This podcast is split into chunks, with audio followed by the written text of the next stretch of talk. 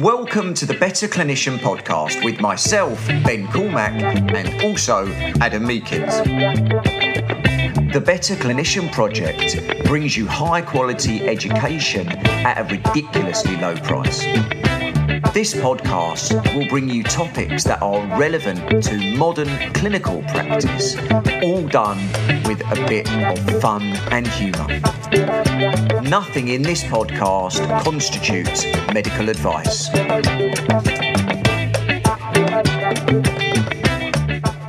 Okay, then, here we go with another month and another thoughtful Thursday where me and Ben start to rack our brains and think deep and hard and meaningful, well, as much as we can do, around some of the questions that are thrown at us by our BCP members. Uh, ben, are you feeling deep and thoughtful on this Thursday? I'm about, I'm about as deep as a thimble.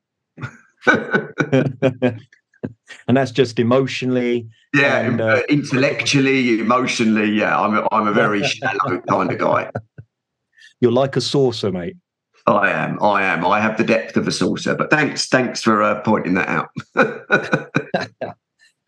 well, right, as I, I said, it's always good to get questions from the BC peers, and we've been trying to g them up, and we've been trying to get some of our non-regular um, BC peers to comment, and uh, we finally succeeded at last. I don't know what it was when you're asking you questions this month, but we seem to have had a deluge of new people asking questions for Thoughtful Thursday, which is always nice. Yeah, we always like to see questions from as much as we love to get our regulars posing these, uh, you know, deep and tantalizing questions. It's also good to get some other people involved as well, and we want to hear from as many uh, of our members as possible, and that's uh, that's really cool. Yep. So, should we get started with the first one then, mate? Let's get on with it. Let's do it. So this is coming from, and please, please, I apologize if I pronounce the name wrong, but I think it's Steffa or Stepper. I'm not quite sure. Uh, Stepper Hibbard has asked us uh, a little clinical case scenario of a patient that they're seeing that has obviously gone to see somebody else as well. And it says that they've had a patient of theirs who has had some lower back tightness who did some low level mobility work uh, in their available ranges just to help them move and release tension. But then they went to see a physio where they were told absolutely no rotational movements are allowed at all. And they had to work through clamshells, reverse clamshells, and sideline hip abduction as their pelvis is out of alignment. and it needs to be fully healed and then progress back into standing exercises exercises but they were then also told to go ahead and do some squats, some leg presses, and hanging from a bar. And Steffa has asked us for our thoughts on this as they thought it was slightly contradictory advice. Now, I don't know if it's contradictory advice, but I'll certainly start off by saying it sounds fucking stupid, ridiculous advice, in my opinion. Pelvises do not go out of fucking position, not without significant trauma, and they're normally in A and E, not in a physio department. That's the first thing I'll say here. Fucking pelvis is out of place. What is it with the resurgence of pelvises coming out of place all of a sudden recently?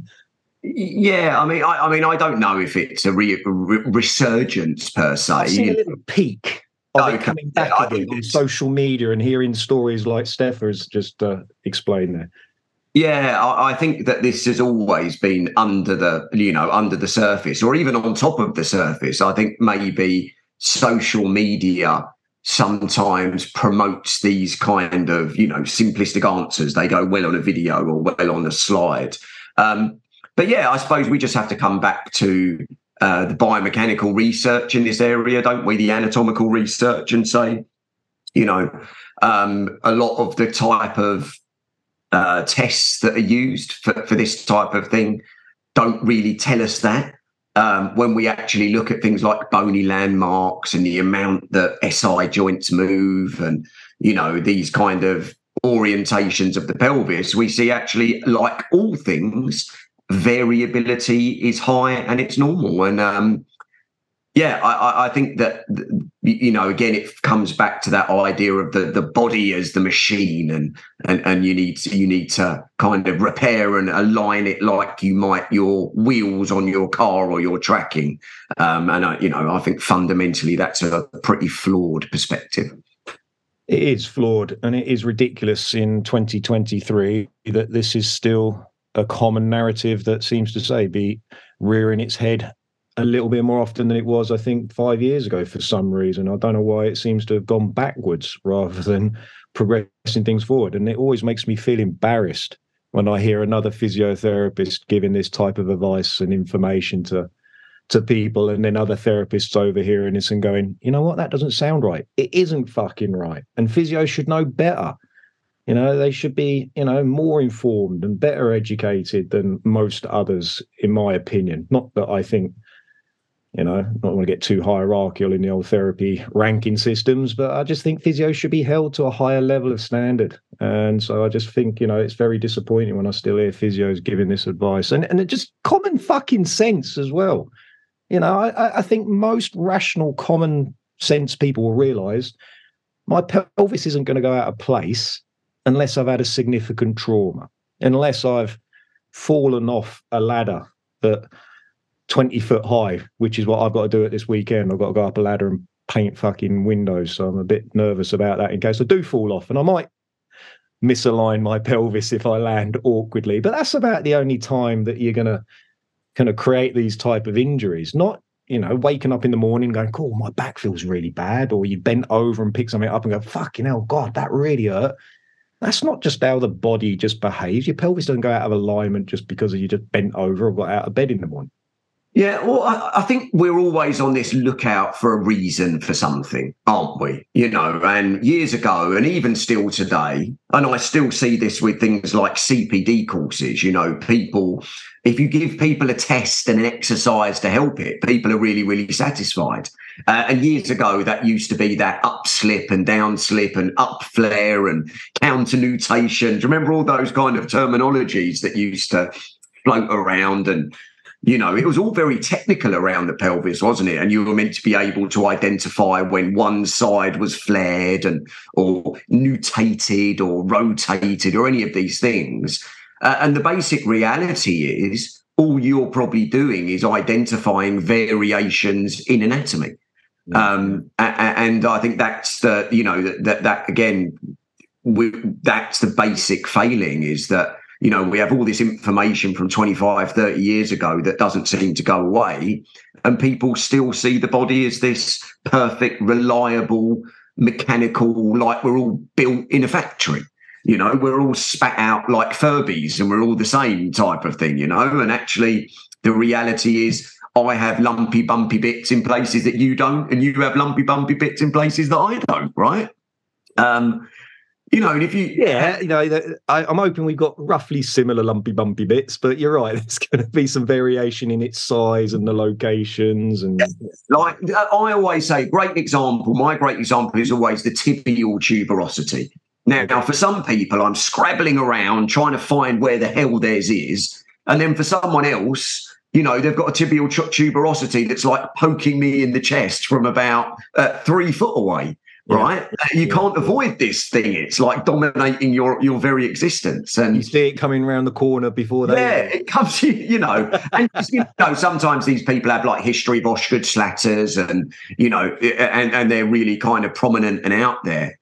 And that, for me, just tells us that you know that that we have these huge very look people have different sized noses and mouths and ears and chins but all our pelvises are meant to be absolutely perfect and exactly the same in the same place with all the same knobbly bits. Uh, and the reality is when you're doing all of these assessments you are probably just assessing the variation in knobbly bits. You're not actually assessing um, you know, uh, alignment or or positioning.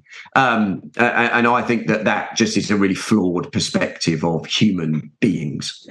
Yeah, it, it's a shitty narrative as well for a healthcare professional to to tell people these sort of things as well, because I do think it it can leave some unfortunate negative consequences that often the therapist doesn't see. You know, it can create this fear of fragility, of making it slip out again, of feeling like, you know, you're you're easily damaged and all those sort of things as well. So it's a shitty narrative. It's an inaccurate narrative. It's shitty. It's potentially harmful as well. And it just needs to be moved away from. I can understand, like you said, you know, the desire to give a narrative to explain why somebody has pain. And that's where these biomechanical things do, you know, make our lives a bit easier because they are sometimes plausible. You know, they do give us that ability to be able to explain pain simply rather than going through all the complexities and the uncertainties and all the other multiple factors that could be contributing to it because we just sometimes don't have time to inform or explain all that or you know it's a, it's a bit harder communicating that across clearly and concisely where it's much easier to say yep your pelvis is out of alignment rather than yeah, you've got a lot of stress going on in the background of your life. I think at the moment you're not sleeping very well. Your diet's a bit shit. You're not exercising as much as you could do. You're gaining a bit of extra timber. You're just naturally aging a bit. You know all these other explanations that can be contributing to pain. But then, and the other thing that pops to my mind though is you mentioned this before. You know, is how plausible or easy is it is to explain something. How how reliable is that narrative, and how robust is it to stand up to you know the, the person's interpretation or explanations later on down the line and this is the other thing that Stefan mentioned. She found it a bit contradictory where they were saying, you know, you've got to let your pelvis set and go back into position, but you're quite okay to do squats, which surely, you know, is going to put load through the pelvis. And if it was that easily affected and damaged, then why is it okay then to do squats? That's contradictory. But remember, I think they'd counter that with it's the what type of load? Whether is it rotational? Uh, is it shear force? Right. You know, so so I mean that point here of no rotation. Um, it, I, I just find it, you know, quite fantastical because you know, absolutely no rotation. you can go out and you can walk. which is about the most rotational thing that human beings do. Yeah. Um, you know, it's like no, no, no, no rotation, not even gentle rotational exercises. Can I walk? Of course you can, because walking is just in a straight line, isn't it? No, it's a massive, massive amount of rotation. Um, and actually, I think when you look at lower back pain and, and the intervention of walking, I actually think that it's kind of one of the reasons it probably helps is it's rotational and uh, you know it doesn't just provide load up and down like a lot of exercises. It provides another stimulus, um, you know, that that maybe is a little bit different and maybe um, the body likes a bit of rotation. In fact, I think it's the underutilized exercise in lower back pain that we, you know, the old if you can't flex, then you better extend. Whereas actually, I would say, well, if it hurts flexing, why don't we do a bit of rotation? Um, you know, and that makes sense to me. Yeah, but again, you know, all these narratives are coming from the super stiffness brigades, you know, that keeping everything stable yeah. and straight and neutral, you know, the McGill esque type of narratives, the Scott University, yeah, all these sort of you know, influential characters out there pushing this narrative of anti rotation. The spine is designed to resist rotation. And it's like absolute nonsense. And I'm not going to say it's never a role for the spine because it is sometimes keeping the spine stiff and rigid in some situations. Yeah, absolutely can be useful. But it's not the only thing it does. And you've mentioned it as well in one of your little posts. I quite like that. You know, if the spine was supposed to be stiff, it would look like a fucking femur. Yeah. it, it, it would be multi segmental, surely. No, exactly. And people might say, well, the evolution, I would say, my view of evolution would be that if it was meant to be stiff and not move, there wouldn't be an ability to move. It would look like your femur. Um, but some other people may think, well, evolution is not perfect. Sometimes they're flawed designs. Um, That's even if these knobheads believe in evolution, because it's normally all praise to the Lord, and you know we are created in God's image, and evolution is just a it's a big pharma shill conspiracy theory. it is, it is. Uh, and and God creating us, of course, is not in any way, um, you know, uh, perpetuated by our. Uh, by our maybe less educated brothers and sisters out there. But anyway, so I don't want to get into that that discussion. No, no, we're getting into the whole. Yeah, exactly. Suddenly the BCP is cancelled. Um, yeah, yeah, yeah let, us not get into religion. Let's move away from that. No, let's might, step away. Praise the Lord. Let's step away from religion. Um, but anyway, so Stefa, I think that yes, you are completely right to to do a little bit of low level mobility work, little bit of movement, little bit of movement snacking dosage is really good. And then, um, you know, the idea that it, you can't rotate and things have to be aligned is probably a crock of shit. A big fat crock of shit. Right, moving on then. Next one. Let's go to David Cooper's question. Another mm. Another new contributor to the Thoughtful Thursday section. So David has asked us about advances in technology in general, especially with AI, artificial intelligence, which is uh, quite topical at the moment because you can't seem to turn a corner at the moment without somebody mentioning or talking about AI, the pros and the possible cons. Yeah. And he's asking, what changes do you predict slash hope that we may see in the coming years in how we practice as healthcare professionals? I think that's quite a an interesting question. The role of AI in musculoskeletal physiotherapy Ooh. or any other type of therapy. What do you think, mate? So I reckon the first way I want to answer this question is actually I think the the role in medicine and the role in MSK may be a little different. Okay. Because if you think about medicine and you think about diabetes or you think about all of these kind of quite established health conditions, yeah. I think the AI role is probably quite clear because there's clear diagnostic parameters, aren't they? We can take, you know, yeah. we, we, we, we can take some fairly, you know, yeah, yeah. accurate measures of bloods and accurate measures of yeah. all of these other factors that that may contribute to some of these health problems that we have. Yeah, um, And I think the role of AI in diagnostics and these type of things is probably really, really powerful. I think the problem we run into is when we get into the world of MSK and pain, is that we don't have that same type of set pattern recognition um, to use. Why AI might be better than us humans at being able to do that. Maybe it is just that we are unable to recognize the complexity of the patterns with all the variables, but AI probably could do that better than us. Who knows? Yeah, yeah, yeah. But I suppose it, we have to come to a point where we know exactly what those variables are reliably.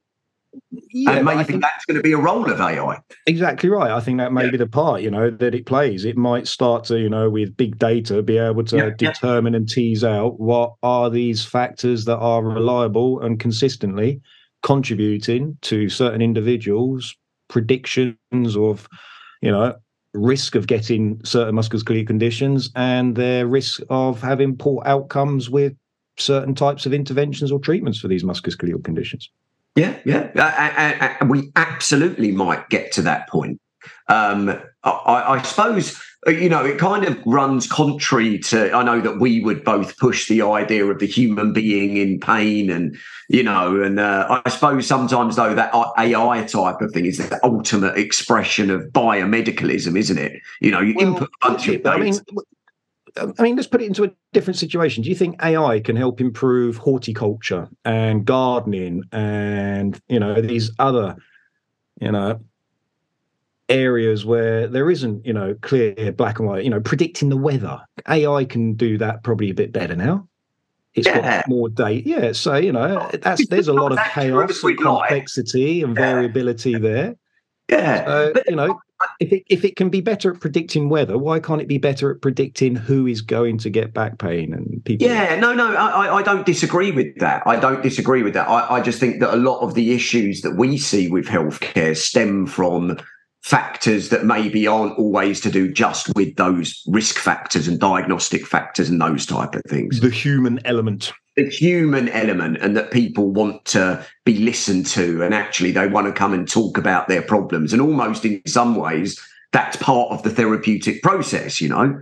Absolutely. I don't think AI can replace the human is a context, mm. you know, side of it when it comes to talking, discussing, and you know, going through all the woes and the issues and the concerns that people have. I don't think a computer voice yeah. is ever. But that's the danger, isn't it? I think. Yeah, well, yeah, I suppose risky is that you know you, you, you remove the therapist completely out of the equation.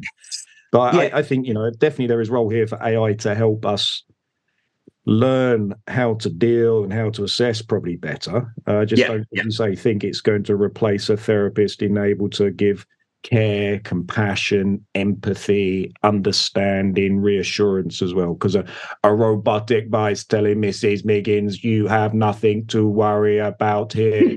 You have no significant risk factors. You have yeah. just non specific back pain. You will be okay in six to eight weeks. You just need to keep moving. Here is some simple exercises on a sheet of paper for you. Thank you very much. See you next week isn't going to go very fucking very well for Mrs. Miggins. I can surely. Well, I don't know. I think that sounds like a lot of rehab that happens anyway, doesn't it? Well, yeah, that's pretty much my spiel for non-specific. Yeah, exactly, exactly. I just throw in a few jokes and maybe a couple of swear words, and yeah. yeah. Uh, do you know what I was thinking about this the other day? I would really like to see research that took, say, something like acupuncture and I'm going a bit off piste, but I'd like to see a robot apply acupuncture or ultrasound versus a therapist apply acupuncture or ultrasound and just see what the difference in outcomes might be. Yeah, I don't know whether I was going crazy on doom scrolling, but I'm sure I saw somebody somewhere posting something about a, a robot Me? masseuse. Oh, really? I, I posted yeah, that, that question on. Twitter. But yeah. yeah. I'm sure I saw a video of somebody saying it's the future. This is is the new masseuse of the next century, and it looked like one masseuse messiah. yeah, but it, it, you know, one of those robots that builds a car, you know, on a on a yeah, uh, yeah, yeah, yeah, yeah, It's just one of these big arms. It goes. It was yeah. like one of those, but it had like a rubber hand. yeah, exactly. And would like you prefer that? You know, would you prefer that to the gentle, soft touch of a human. Do you see what I mean? And I bet you most people would have a different outcome from being massaged by Mickey the robot than they would from Marion the you know the the the, the soft tissue masseuse yeah the soft tissue masseuse absolutely who plays her whale music and touches you gently just as you desire. Don't, um, don't say that with masseuses. They get all a bit upset when you talk about whale music and joss sticks in their clinics. Oh, I love like, no, I don't. It's not just that. Huh? No, no, no, no, no. But I mean, that's the, that's what I would like if I go for a for a massage. I'm not into all that deep tissue malarkey. I want pure escapism. You know that yeah. that's the uh, that that's the the what I personally would desire, and I think there's a wonderful role for that. Actually, I think that's uh, you know you and me both. I, I, don't understand people who want to go for a massage and just want to be pummeled, who want to feel like they've 12, 12, rounds with yeah. Mike Tyson. It's just like, it's the weirdest thing, you know? It's like, why do you want to go for something that's supposed to make you feel relaxed and calm and light and fluffy and end up feeling like you've been beaten up? I don't get it. Yeah. I have woken up after soft tissue massage and or, or you know, like sports massage before. A, it really hurt. And I woke up the next day like I had flu. All my body ached. I felt terrible, actually. And maybe that was all those toxins that have been released by synovial fluid. I don't know. Saying it is flushing out the negative toxins and the chi yeah. and the energy from you. That's why it's good. It's good to feel bad after a massage. Oh, I just feel like I've gone 10 rounds with Mike Tyson and that doesn't feel that great. So, so um, well, getting back on, on, on top of the question, I think there are, there are real benefits in some ways to the to the use of AI in health, but I also think there are potential pitfalls and dangers that you know that that we understand that pain is not a bunch of numbers and, and these type of things. And uh, yeah, how do we align those two perspectives? I think is going to be the interesting um, the yeah, outcome yeah, AI is more big picture stuff. I think it's more looking at global population level type of assistance yeah. in helping us. But when it comes to that one to one individual contact, I don't think AI is ever going to replace that. No. Yeah, fair enough. Good. But great question, David. Thank you so much for asking. Yeah, that was a cracker. Yeah, and the last one we're going to look at is from Philip Coleman out there in the, in the wonderful world of New Zealand. Very beautiful. I'm visiting in November. Um, and he uses a quote that I use on my courses actually quite regularly. It says Arsene Wenger, the former Arsenal manager, said that 20 years Come on, you Gunners. Said that 20 years ago, a hamstring strain kept a footballer out of the game for six weeks. And today, with all our advances in technology and sports science and, you know, medical intervention and all these different things, um, it's still um, six weeks. Uh, and I, and I, can't, yeah, you can't speed up human physiology. yeah, yeah, As there is an people element. think I'm a fast healer and a slow healer. No, all right, there are some things that can delay healing. Sure, there are some Yeah, yeah. factors there, but no, the, the people call themselves fast healers. It always makes me smile a little bit internally when I hear that. I'm like, you can't speed up human physiology. Very, very unlikely. Yeah, absolutely. There is a process to go through, and like here's a great example with ACL injuries. That actually strength below eight months is a risk factor for re-injury. So the stronger you are, the more likely you are to re-injure yourself because there is a. Go, whoa, whoa, whoa, go back. Say that again. So, so there was a, a great paper. I think I reviewed it on the BCP that showed that strength, being stronger up to eight months, was actually a risk factor for re-injury for ACLs. So being sh- The stronger you were, because the injured leg being stronger than a non-injured leg. yeah, absolutely, or, or, or just being generally stronger.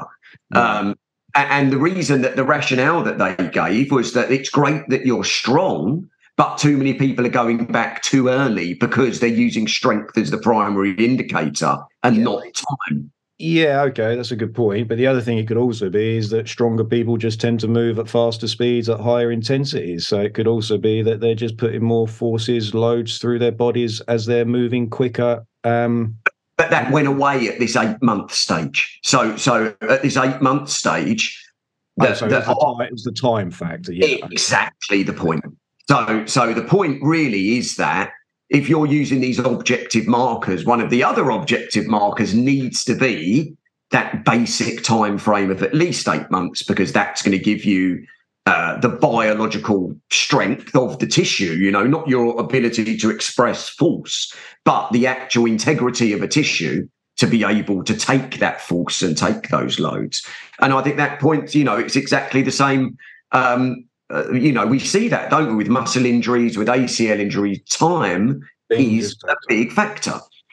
things just take time and it's always going to be longer than you want or anybody else wants. And that's the the part and parcel of the l- situation of life that we're in. Everybody wants to go back quicker sooner and faster. And totally understand that desire. Who doesn't? But no we just have to be open and honest and say to people it just takes time. You just got to keep grinding it out and keep going regardless of time because you know as I say there's just standard physiological markers and factors that have to be taken into consideration Yeah, and I and I will say, if we come away from like injury and we look at pain, for example, um, I, I, I do think there are prognostic factors that we see that do have an effect. You know, whether that people's beliefs and their expectations and their level of pain and these type of things, uh, and but maybe some of these things that are in physio treatments, as Phil puts it, um, maybe some of those things aren't even biological. You know, they're uh, they're, they're psychological, uh, and and that's another factor that we have to consider. You know, it's not just. Uh, or they're just occupying people's attention and time whilst time ticks along as well Yeah, I mean, and someone else on on that thread here has put this: uh, "The art of medicine," the classic Voltaire quote, and this has actually been challenged. I've seen some people say, "Did Voltaire actually say it?" I don't really care if he said it. It's a pretty good quote. Let's not let truth get in the way of a good story. Um, I think you know that's that's a that is um, you know Rupert Murdoch probably once said. yeah absolutely probably said all the time yeah yeah, yeah, exactly. Stop with this the truth. truth when it sells newspapers yeah Doesn't the truth just get in the way? it does Um, it's inconvenient Yeah, but I, I you know, I, I do think that there is a basic, and this is the point. Um, me and you both stress this. I think with our teaching, is understanding, you know, the the parameters of natural history, understanding, you know, the the prognosis and the prognostic factors is a really important thing.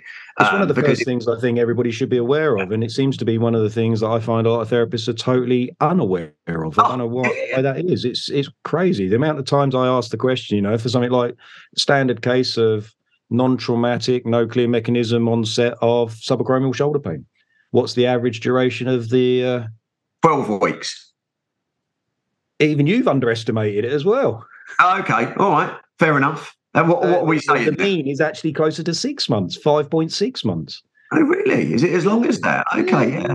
So Yeah, yeah. again, it, it's one of these conditions that everybody thinks, you know, six Yeah. to twelve weeks, it's going to be all right. But no, for sub standard subacromial shoulder pain, rotator cuff related shoulder pain, whatever the fuck you want to call it these days, um, yeah, the average is closer to six months than three months. Oh, okay, fair, good. Well, I And learned something new today. Hygienic problems as well. If you've got a little bit of neck related issues as well as subacromial issues, you can sort of double that time. Can be closer to a year. Yeah, yeah, yeah. Um, yeah, I, I, and I think there's a lot of that. you know, people underestimate frozen shoulder. They, Look, go on then. uh, What's the average duration for that? Do you think the mean Well, I mean- duration? I mean, I know that the outside limit would be like seven years, um, Yeah, and that's that's that's an outlier, but that's an know, outlier. Yeah, I, yeah, I would say. I would say people talk about self-limiting at around a year, but I probably think one to two years is probably a safer bet. I think somewhere between one and two years. You're going to go higher Yeah, than that? higher. Yeah, yeah. Again, I was really surprised. Again, diving into the research a bit more. here, I was saying the same thing. Around eighteen months, I thought was the mean duration. I'd be Yeah. hugely, hugely underestimating. Oh, okay. Duration's thirty months, Oh, 30 months. So you're talking nearly So three years. Yeah, two and a half years. So, so also, I think what we do have to differentiate is kind of full recovery from partial recovery. Well, and there's these- always that debate. What do you mean by recovery? Exactly, you- do you exactly. mean less pain? Do you mean better function? Do you mean both? Yeah. Yeah. So there's always those questions to ask. But you know, generically in the in the systematic reviews, you know, and I I I I, I, I explain to therapists we gotta we gotta perhaps manage expectations better. Around 100%. Yeah. Yeah, yeah. And, and, you know, I always ask the question about your average tennis elbow and these type of things. And people say, yeah, you know, six weeks, or it's probably more like 18 months and then plants off, you know, all of these different things. And I think these musculoskeletal conditions really can linger, can't they? Linger about and go through ups and go And through. people don't understand the fact that it is just a longer lasting condition they want. This is why they often end up going for unnecessary treatments, further tests and investigations. Absolutely. going down into this downward spiral. So it's it's one of the things that I think really drives a lot of unnecessary iatro I can never say this word iatrogenic bloody issues and I, yeah, I you. It's a horrible word to say. I don't know where the fuck someone came out with. You know, Why- just why, why'd you put an, an I and an A next to each other? It's Yeah, exactly. medicine harms us. That's all it really means, doesn't it? Or injury from from medicine. Um, yeah, I, I, I, you know, the whole kind of understanding a bit of natural history is. Uh, and uh, here's a question. That's what I was going to say, and we'll finish on this. I think we talk about all of these different, you know, time frames. If you were to ask most, you know, healthcare professionals, MSK people, anonymously, do you think most people would say they outperform the research? Do you think most people would think that they're Yeah, I think, I think confidence will be. Yeah, it's like driving. You know, if you ask a lot of drivers, do you think you're better than the average driver? I think Yeah, a, lot, a lot, a lot of people say, "Yeah, I'm a much better driver than the average driver." Yeah. Whereas actually, they're probably, you know. So I'm, I'm quite happy to say I can imagine coming to see me. Um, I probably am not going to outperform, uh, you know, most of what No. you see in the literature. But what I do think I might be able to do is hopefully be a little bit more optimistic and uh, you know maybe tell you not to stop doing loads of shit along the way. yeah. I, I I can be a little bit, probably a little bit more clearer and certain in the, you know, explanation and the time frames, and a bit more realistic about things. That's what I often Yeah. tell people. But I often get asked that. What what type of physiotherapist are you, Adam? I often say a very bang average one. Yeah, yeah, yeah, and you could also. I mean, And I think always, they always, they always go, oh, oh, oh, I thought you were a specialist. I'm like, "No, what, what does a specialist mean? Yeah. Yeah, I think we could say that most of the time, anything to do with pain is pretty ineffective. Yeah. Again, I think, you know, the, what's the saying, you know, the biggest uh, uh, myth about low back pain is that we can actually treat it. you know? Yeah, yeah, yeah, yeah, yeah, absolutely. Can I help you be a bit more informed? Can I give you a bit of advice? Can I help kind of sort out the, the chat? Yeah, can I can I help sort some of the bullshit stuff? Can I stop you being really really fearful and things like that? I hope so. Am I going to treat it any better? Um, that's highly highly debatable. Did, were you aware of any research then of what the actual number was when you asked the average physio? Have you come? Has that actually been studied about what they rate themselves as to whether they can? No, no, no, no, no idea. I just think it would be a really nice anonymous poll on Twitter. Yeah, yeah. I thought you'd come across something where. No, no, no. Do you, yeah, do you? You know, given all this, given all this data of how ineffective. Yeah, yeah. Do you think you would outperform? That would be a great little survey, and I, I reckon eighty percent of therapists across all the professions, I reckon eighty percent will say, "Yeah, no, no, I'm I can get people back sooner, faster than better." Yeah. Yeah, my laser guided fire cupping and my placebo guided uh, acupuncture needles. Absolutely, yeah. Yeah, so I think there are lots of people that can give pain modulation. I think pain modulation is left, right, and center. Whether that actually makes you get better quicker is another question entirely. Mm. Yeah, no, all right. Well, there's a nice little survey or study there. If somebody wants to run a little MSc or a PhD program, I want to be second. Survey the musculoskeletal therapists and see what their perceptions of skill and performance are based on what the research actually says. That'll be quite an interesting study. Yeah, yeah. And we would be second and third author. Absolutely. Actually, I'll be the last author because that's where we know all the superiority and the authority actually lies is that name right at the end. That's the person that you pay attention to. There you go. There you go. Good stuff. All right. All right. Well, well, hopefully that's been a good, uh, thoughtful Thursday for you this month. I've quite enjoyed it this month. I found that some some quite good questions. Uh, not that I don't enjoy the other thoughtful Thursdays, by the way. I don't want to offend anybody else that's uh, asked questions, but it's always good to get some new ones. So again, BCPers, if you're listening to this and you want to ask your questions, don't forget to submit them on the next month's Thoughtful Thursday. And if you're not a BCPer and you're listening to this via the podcast, the BCP podcast, the Better Clinician podcast, come and join us. Come and join the community where you get the option to ask us these questions for Thoughtful Thursday, but also integrate with the fastest growing online musculoskeletal community of like minded therapists striving to try and be that little bit better and helping people in musculoskeletal pains and problems. And with our resources and our monthly content, our weekly content, rather, I should say, with our monthly topics that we do, all for just £12 a month, no contracts, no commitments, come and go as much as you like.